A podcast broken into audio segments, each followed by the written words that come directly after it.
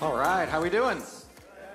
Awesome. It's good. It's good to see you here today and welcome. We're kind of at the midway point of a series we've been in called My Secret Identity. And I don't know if we've actually referenced this yet or not, but how many of you remember the classic 80s Canadian TV show, My Secret Identity? Anyone? Jerry O'Connell? Any? When we're shaking hands on the weekend during those 60 seconds, that ridiculously cheesy song that you're hearing, is the theme song to My Secret Identity. Oh, you guys. After church, go home and YouTube My Secret Identity and stand in awe of the TV show. It is fantastic. Uh, but we are, we're not talking about that. What we're talking about is our identity in Christ. We're talking about who we really are in Christ. Because knowing who you are will change the way that you live. Truth?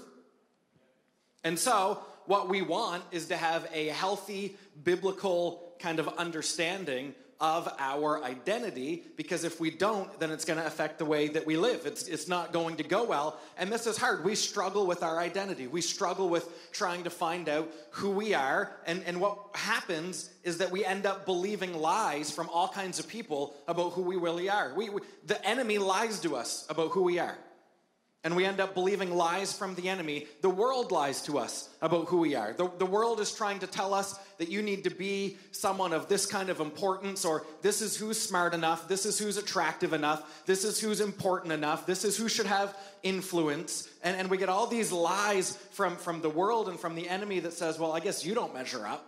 I guess you're not as important as you thought that you were supposed to be. And, and anytime you have this untrue kind of comment come into your head, that is your identity that is under attack. And the enemy wants to do that. Your enemy does not want you to know who you are in Christ because as soon as we know who we are in Christ, we become a threat to the enemy. Right?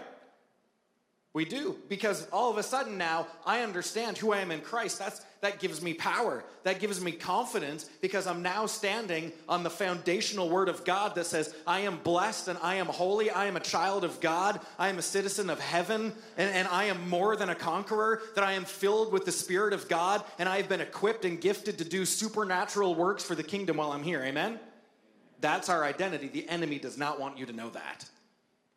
And so what he is doing is to try and he's trying to lie to you to tell you, no, no, no, that's not who you are. You're not really anyone. You're nobody of any importance. You're never going to make a difference. You're not ever going to be big enough or cool enough. You're not ever going to have what it takes to do anything worthwhile. And, and he wants to fill your head with insecurities and with doubts, with disappointments about who you really are. He wants to really give you an identity crisis. He doesn't want you to know who you are. Jesus wants us to know who we are.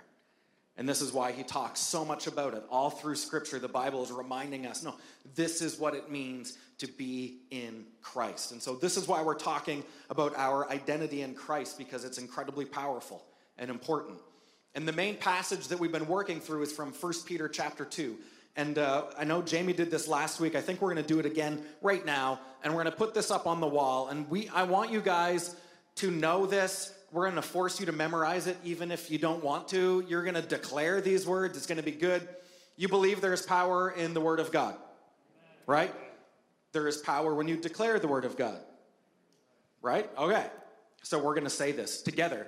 I'm going to read this, and when we get to a bold phrase or word, I want you guys to say it along with me, okay? Yeah. This, yes, okay. It says, You are a chosen people, you are royal priests, a holy nation, God's very own possession. As a result, he can show others the goodness of God, for he called you out of the darkness into his wonderful light. Once you had no identity as a people, but now you are. And once you have received no mercy, but now you have received God's mercy. So, this is who we are. We are all of those things, and the point of the series is that we're walking through those, trying to figure out okay, well, that sounds neat, but what does it all mean? And last weekend, Pastor Jamie talked about now that we have been shown mercy, we should be a church that shows mercy if we have been shown it by God, the point then is that we would now show it to others. The part of this passage I want to talk about today is that first phrase that says, You are a chosen people. We are chosen. God picked us. Uh, how many of you watch award shows on TV? Right? How many of you watch award shows on TV, but you're too lazy to raise your hands in church? Just nod your head. Just, okay, yeah, I know. I don't know why we ask questions. Uh, there aren't all that many award shows. There's just the Oscars and the Grammys and the Golden Globes and the People's Choice Award and the Teen's Choice Award and the Kids' Choice Award and there's the Screen Actors Guilds Awards and there's the MTV Music Awards and the MTV Video Awards and there's the American Music Awards and the Country Music Awards, the Latin Music Awards. It's almost like people enjoy getting awards, right? It's almost like people enjoy being picked or chosen to be the recipient of something that says, you're special. Who doesn't like to be told they're special? Right? And so, actors and actresses and musicians, this is their dream that, that one day someone would call their name, that they'd be the one that goes up onto the stage and gets the trophy, and you picked me. And they'll pretend like they're not prepared. I, I didn't expect this. And they'll pull out a speech that they wrote because they weren't prepared. And they'll thank everyone, and it'll take too long, and the band will play them off stage, which I think has actually happened to me before. I think the band has come out well before I was done preaching and played me off. But here's the thing for every person that wins that award, there are like four or five people who totally did not. And I don't know about you, and maybe this says something about me, I don't, I don't know. But I always like that they put everyone's face on the screen when they announce who wins it, and I immediately look at whoever didn't win it to see what their like, initial reaction was. Like, I, I want to know, like, did, did someone just like swear under their breath? Did someone get angry? But no, no, they're all good. They've all practiced faking it, haven't they? And oh, I'm so happy for them. You're not. You're not happy for them at all. But people have gotten pretty good at faking it. However, there have been a few times in history where that did not go over well. It was a number of years ago that Taylor Swift won the award for Best Video at some kind of MTV award shows, and it was um, Kanye West, who was not thrilled with this decision, and he actually crashed the stage, ran up and grabbed her microphone, and famously said the words now, Yo, Taylor, I'm really happy for you, and I'm gonna let you finish. But Beyonce had the best video of all time, right? And of course, by this point, everyone's booing, and, and he gets kind of raked through the hole. Like, no, everyone's mad at Kanye, and it's become kind of this living meme at this point, right? Like, I'm gonna let you finish, but so and so but he was mad because his, his pick didn't get chosen. What he wanted to have win didn't win, and he got angry, and he was one of the few people who, instead of just, yeah, yeah way to go, get up and said something about it. Right? We, we don't like it when we're not the one who gets picked. We don't like it when we were looked over for recognition we thought we deserved. We, we like to be picked and special and looked at. Mm, I don't know if you've ever been selected to win an award or if you've ever been nominated for something and you got it and you're like, me? Right? And you're trying to be all like humble, and you're like, you chose me. And like, it's one of our favorite things. We love it. It doesn't take much for us to get excited about that, does it? But it feels good to be acknowledged. Feels good to be appreciated. Feels good to know that, hey, I gave value to something. But we're not necessarily used to winning all of the things. What we're used to probably is the feeling of, well, I didn't get picked again. I guess I didn't get chosen. I guess I'm the one who got left out. I was the one who was looked over. I was the one who was cast aside. I'm the one who people deemed not good enough, not smart enough, not attractive enough, not powerful enough. I wasn't equipped enough to get the job and I got turned down one more time. Aren't, aren't we the ones who are familiar with those feelings? We know what that feels like. We've probably never won an Oscar or a Grammy. I don't looking around. I'm making sure I didn't miss anyone, but I don't think anyone in this room or anywhere else has, has won that. But we do know what it's like to be left out.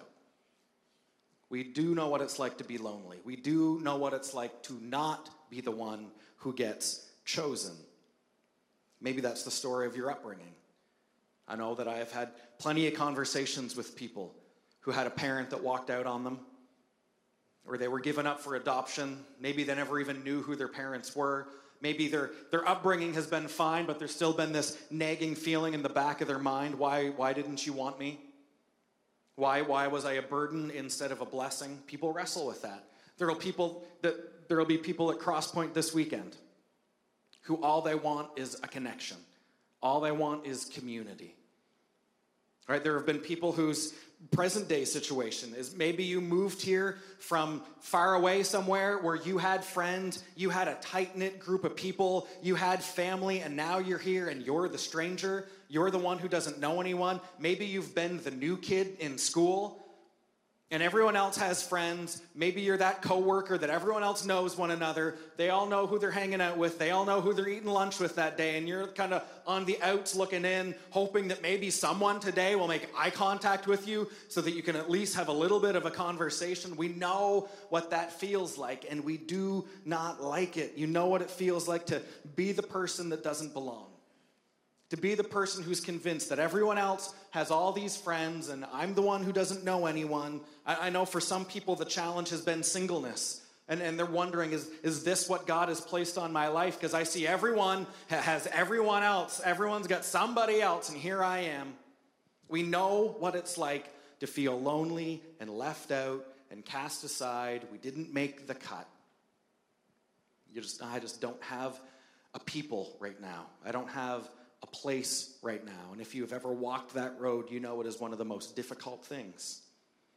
And yet, the good news of the gospel, the good news of Jesus Christ, is that he came for people just like us. That Jesus is good news for the, the ones who are lonely and left out and cast aside, the ones that the world looked at and said, You're not good enough, the people who feel like they don't fit in, the people who have always kind of been on the outside, kind of peering in. And, and Jesus says, No, I came for you. I chose you to be my people. I chose you to be my family. And it is Jesus who gives everyone a place at his table. Here's what scripture says. This is Ephesians chapter 1 verse 3. It says, All praise to God, the Father of our Lord Jesus Christ, who has blessed us with every spiritual blessing in the heavenly realms because we are united with Christ. Just think about that for a minute. It's not even what I'm preaching on, it's just really good. You have been blessed with every spiritual blessing because you have been united with Christ. Even if you don't hear anything else today, that's pretty good news. You can take that home.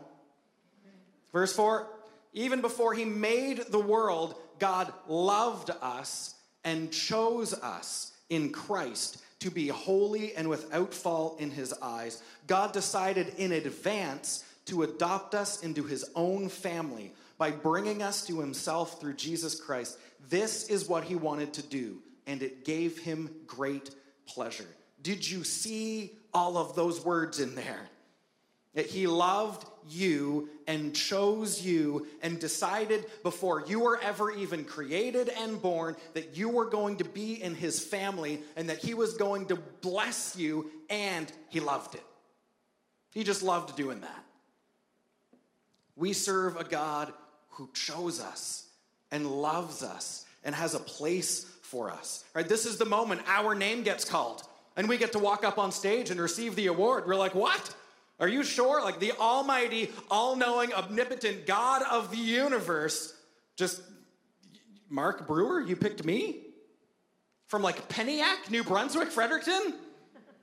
Like nobody? This is who you have asked to be in your family. This is who you're going to give every spiritual blessing to. Why? What have I done to deserve this? Nothing. I just I just love it. I just love you guys. You have been chosen, handpicked by God. Now, I do want to clarify what the word chosen means here, because if there are any theology nerds, all of your alarm bells just went off. Um, this idea of being being chosen in advance and adopted and kind of picked beforehand. Um, this has been the subject of many theological debates among many theologians for many centuries. And there are kind of two major leanings when it comes to this. And there's kind of the Calvinistic side that says God knows who is going to be saved and not saved. He has elected some to be saved and some not to be saved. And, and if you're one of the elect ones, good for you. And if you're not, I'm sorry about the bad news. These are very oversimplified, terrible explanations. So you can yell at me afterwards. But that, that's kind of the, the Calvinistic leaning and, and kind of the oversimplistic kind of rebuttal to that would be well, why would God create people that he knew full well weren't ever going to be picked? Why would God create people that weren't going to make it? That doesn't seem like a thing that God doesn't God open the doors to everyone. So that's that's kind of one side. The other side would be more of the Arminian side, Wesleyan side is where we would fall into this camp. And it would be one that says God chose everyone to be saved, and yet some will just turn it down. So it is, it's his desire that all people would get saved, and the invitation is extended to everyone, but there are some that will decline. There are some that just don't want to have anything to do with that. And the oversimplified rebuttal to that would be how in the world could man be stronger than God as, as to, to turn down God? If we were really faced with God and salvation, is, is it giving man too much credit when we talk about free will. And who gave man free will? Wasn't it God anyway? So isn't God ultimately the one who's in control? You see how ridiculous and annoying and class like this sounds right now? Um, so this argument has been fought, and it is still quite a prickly point among many Christians to this day. And maybe some of you have had these conversations. So, what I want to say about that this weekend is this I don't care. I don't care right? And that's not to lessen, I'm, I'm, not trying to minimize theology. And this is fun stuff for theologians to argue about and write books about and debate about. Uh, I don't think it really has any bearing on what we're called to do as the church. What I understand Jesus tells us to do is to go out into the world and to make disciples. It's to be salt and light. It's to love God. It's to love our neighbor. Neighbor. It is to show mercy. It's to take care of one another. And whether God knows who's saved and who's not getting saved and who's elect and when it happened, I don't think it really matters. My job is to be Christ's ambassador while I'm here on this earth. Amen? All right. So, so let's just do the work we're supposed to do and do it well. It was Martin Luther who actually said, Do you doubt if you're chosen? Say your prayers and conclude that you are. In other words, just, if you love Jesus, great, that's awesome. Go to work. There's still work to be done. Right? So this is today is not about a theology debate. Today is not I, I, I kind of don't care. So, what we're talking about today is what it means to be chosen by God, it is just understanding that God chose a people to be his church. God chose people to be his representatives here on earth. And that's crazy. That God chose us to be part of his family. And if anything, this is a corporate choosing, not an individual thing right? This, this is about a larger context. In fact, biblically, when we see words like election and predestination and adoption, they're almost always in a corporate context, not an individual one. Even in the passage we just read from 1 Peter says, You are a chosen people, you are a royal priesthood, you are a holy nation. These are big corporate community words. These are not individual person by person words. And so, what I really want to talk about today, the kind of the key idea I want to talk about today, is that our identity in Christ is not solely an individual one, but it is a community experience. Our identity in Christ is inseparable from our community. This is about you and me being the church together. He chose us to be his people. Now, this is a little bit difficult for us because we are hyper individualized in the Western world, in North America. We are all about the self. Find yourself, be yourself. You fight for your rights and what you have earned, and you demand it's all about the self, and we kind of glorify self and we put self up on a pedestal. Uh, that is not remotely the way that God spoke to his church. That is not remotely the way the early church even began. It was always about a community setting. Um, for instance, no one really in the first century had a Bible. And even if you were one of the lucky Christians in the first few generations, you couldn't read your Bible. I mean, you were illiterate, chances are, for many hundreds of years. And so what happened was that learning the Bible took place in a community setting. Someone would stand up and read the scriptures to a community of people. Um, and, and so when you are sitting there having the Gospels read to you and you hear the phrase, you know, and so I say to you, what they're saying is, oh, so Jesus is saying to us.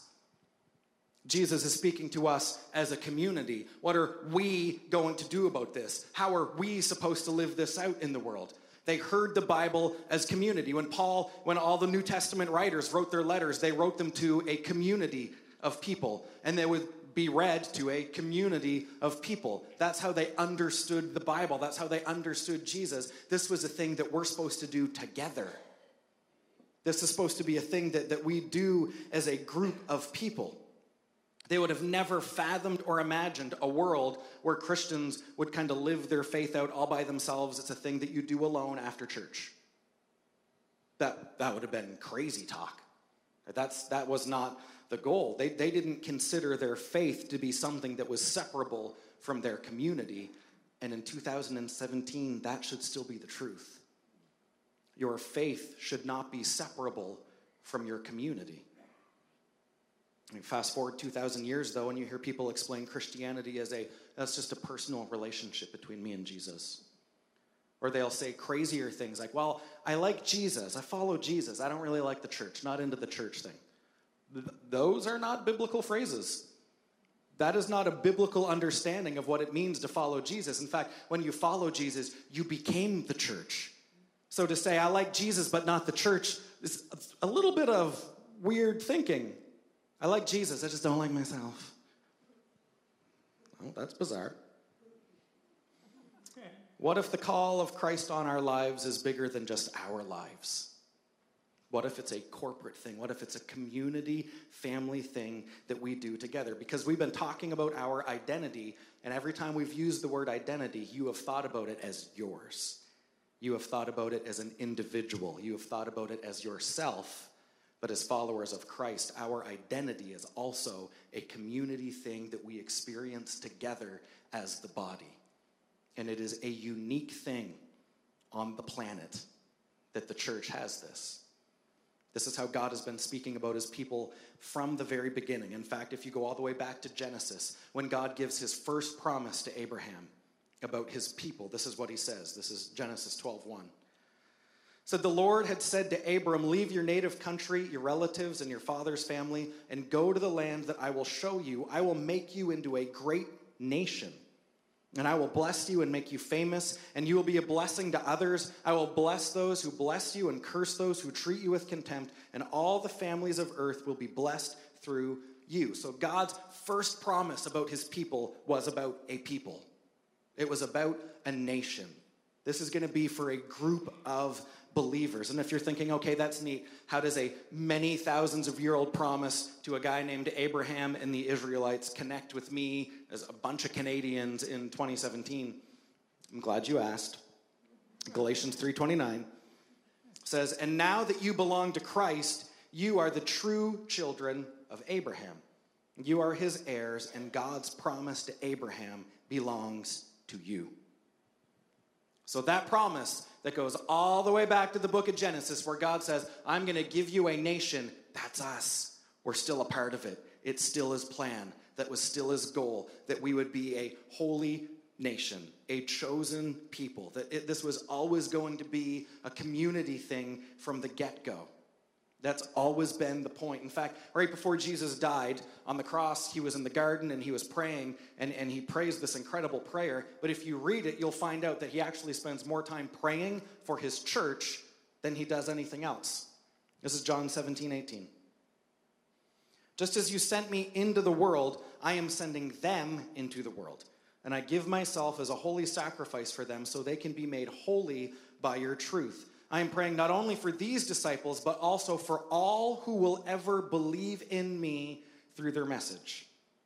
And I pray that they will all be one, just as you and I are one. As you are in me, Father, and I am in you, and may they be in us so the world will believe you sent me. So listen to this. He's saying, just as much as Father and Son were one, he says, may these followers of, of me also be one with one another to the same degree that God the Father and God the Son are united. He's saying, That is my prayer for my church, that they would be united as one. It's about a community. Jesus never prayed that we would find ourselves, that we would learn how to be ourselves. He prayed that we would be united. He prayed that we would be one as a community. And you, I mean, this is just crazy countercultural especially for all of us in this part of the world. So, going all the way back to Genesis, and all the way up to the time of Jesus, and all the way up to the present day, our identity as God's people has been together. It has been a thing that we do together. So part of my identity is you guys. And part of your identity is me. Isn't that the best news that you've heard in ages? As some of you are looking around the room like, these people? These people are my identity? Yes. Um, now, really, what I'm trying to say, and with the good news, is what that means is that for everyone here and for everyone anywhere who has felt left out and not good enough and not smart enough and not attractive enough and never measured up and didn't have what it take, welcome to your place and welcome to your people. That is what Jesus did for us. He said, I will take everyone and I will give them a home and I will give them purpose and I will give them meaning. I will give them value. I created them. I know how valuable they are. And I called them into my home. He said, There is a place for everyone around my table. There is a place for everyone in my kingdom. And there is no one who, who comes up to me and says, Jesus, I'd love to be in your kingdom. There isn't a single person he would look at and say no to. He says, Stand at the door and knock, and I'll open it. If you call on my name, you will be saved. And you can be a part of this family and a part of this community. But there is no one who doesn't make the cut. There is no one who's gone too far, done too many things, been too bad, said too much, lived a certain way, whatever it is. Jesus said, I'll let you into my family. Aren't you glad that, that you have a people and a place? Aren't you glad that that didn't, wasn't up for vote by someone? Aren't you glad you don't get voted on? Aren't you glad you don't have to win the approval of your peers to make it to heaven, to have purpose, to have value? It comes from Him. It comes from Him, and we are part of this family together. And it's not only just that, it's not that we are a community of people together, but Jesus specifically prayed that our oneness, our unity, will actually show the world Jesus. He said, God, I pray that they would be one so that the world will believe in me. There is something about our unity as a church that shows the world Jesus. I mean, this is how important it is. This is how kind of linked this is to our identity. The world, when they look at us, if we're doing this well, will see Jesus. Our unity is evangelism. Our unity is glorifying God. So, what does that mean for us that we would have kind of community identity together? Well, for one thing, if our unity shows the world Jesus Christ, we should probably get pretty good at unity. Right? Now, listen, unity does not mean the same. Unity does not mean uniformity. Unity just means that we will take care of one another and love one another and build one another up because we will keep the main things, the main things about Jesus, and we will not let the secondary disagreement things be something that destroys our witness for Him. How many times in the church has our secondary disagreements just destroyed our witness? Whoa, way too many times. How many times have Christians fought over Calvinism versus Arminianism and the whole world's watching going, I don't have any idea what this means, I don't care. But I see Christians fighting and that's dumb, don't want to be a part of that. We've got to be unified so that the world sees us. They will see, oh, those people, I would like to be a part of that. Those people know what it's like to be a family. They know what it's like to build one another up. Right? It means we put our kind of desires and preferences on the back burner if it helps us get to unity. That's a hard one for us. It means that we should speak well of one another. You should speak well of everyone in this room, of everyone at the theater, wherever you are watching this. You should speak well of one another. Right? There's no sense insulting the body of Christ if you're a part of it. Right? I sometimes feel like Christians forget that when you damage the body, you hurt yourself. We don't need to do that. Let's speak well of one another. Let's encourage one another more. Compliment five people on your way out today. Now that I told you to do that, it's not going to mean anything. So don't, just don't. We should be encouraging one another in our faith. You should be praying for each other, right? Look, you sh- I should want you to be flourishing in your faith you should want me to be flourishing in my faith. I know it's a little different. I'm your pastor. You look around this room, look around the theater. to all of these people, you should want them all to be growing in their faith. You should want them all to be flourishing in their faith. You should want what is best for them. And what that means is that sometimes you will have to do something to help them get there because we're family, because we take care of one another, because this matters. They're part of our identity. And so we are stronger together. I would love for Crosspoint to be a church that is marked by its unity. That, that when people see us, they would see Jesus because of the way we love each other, uplift each other, pray for each other, encourage one another, help each other when we're down, visit one another when we're ill, that we would give to one another when we're in need, that we would help people kind of walk in their faith and grow. I want us to be a church where the world would look and they would know, I, I bet I could go there and not feel left out. I bet I could go there and find a place I bet I could go there and find my people. Because when we do this thing well as a unified body, the world will see Jesus. They will see Jesus. And so, just as God chose us to be his people, our job now is to love one another. We are not gatekeepers for the kingdom of God, that is his job.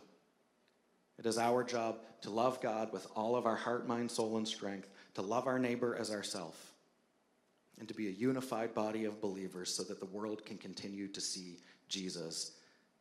We are a chosen people. That is good news for us and for the church. Amen. Amen. Let me pray for us today. Jesus, we are so grateful that you chose us, that you, you called our names. We did nothing to merit it. Uh, we, we are not necessarily worthy or deserving of all of the incredible things that you give us. You have said you have blessed us with every spiritual blessing. That is not because we are awesome, it is because you are awesome. And so, God, I pray that we would remember that, that part of our identity as believers is that we are part of a family. God, I pray for Crosspoint. I pray for everyone who calls this place home, whatever campus they attend, wherever and however frequently they can attend. God, I pray that you would unify us as a body, that you would remind us and encourage us to lift one another up, to build one another up, to take care of each other, to speak well of one another. And in doing so, may Fredericton look at us and see you. And may you continue to grow your kingdom and strengthen your people. You are good and we love you. We are blown away that you chose us to be a part of this family. And we thank you. We pray it all in the name of Jesus. Amen.